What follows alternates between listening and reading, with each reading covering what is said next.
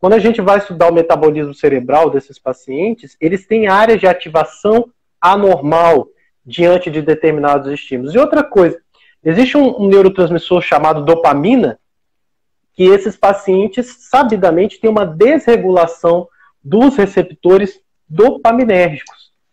Um ponto aqui que é relevante, que é, apesar de que os exames convencionais venham normais, a pesquisa científica por meio de ressonância funcional já mostrou que a circuitaria, ou seja, o conjunto do funcionamento dessas estruturas não é normal. E essas estruturas, além do movimento anormal, elas estão associadas às emoções, né, Bela? Elas estão associadas ao impulso, elas estão associadas à inibição, desinibição, né? Então, esse é o motivo que essas crianças são tão vulneráveis, e os adultos também, a ansiedade, a dormir mal, né? Isso tudo, esse componente emocional, ele piora a incidência do fenômeno tanto motor quanto vocal dos tics.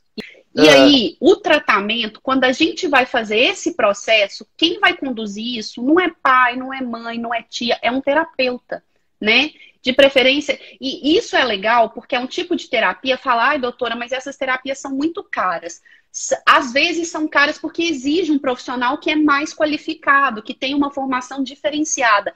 Mas não são terapias que você precisa fazer para o resto da vida. Você precisa, é como se você estivesse fazendo um curso para você aprender a lidar com aquilo. Né? Muito, muito bem colocado isso, Bela.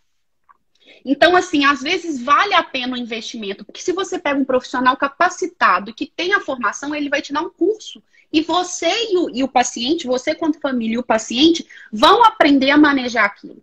Né, que o manejo é um manejo comportamental. E mesmo para a síndrome de Tourette, já tem alguns estudos mostrando que a terapia específica, que é uma terapia chamada CBIT, que é uma terapia específica para Tourette, ela pode ser mais eficaz, inclusive, do que medicação. Então, assim, por que, que eu estou falando isso? Porque às vezes a gente quer que aquilo acabe e a gente fica jogando todas as fichas na medicação. E isso não é suficiente, né? E às vezes, se a gente faz um investimento e você sabe, não, é um curso que eu estou pagando aqui, é um curso caro, um curso que eu estou pagando para eu fazer, para eu aprender. Você ensina aquele paciente para o resto da vida manejar aquela condição. Isso já diminui o nível de ansiedade, aumenta a sensação de autocontrole. Isso tudo faz bem até para a autoestima da pessoa. Né? Então é super importante a gente ter um treino comportamental específico.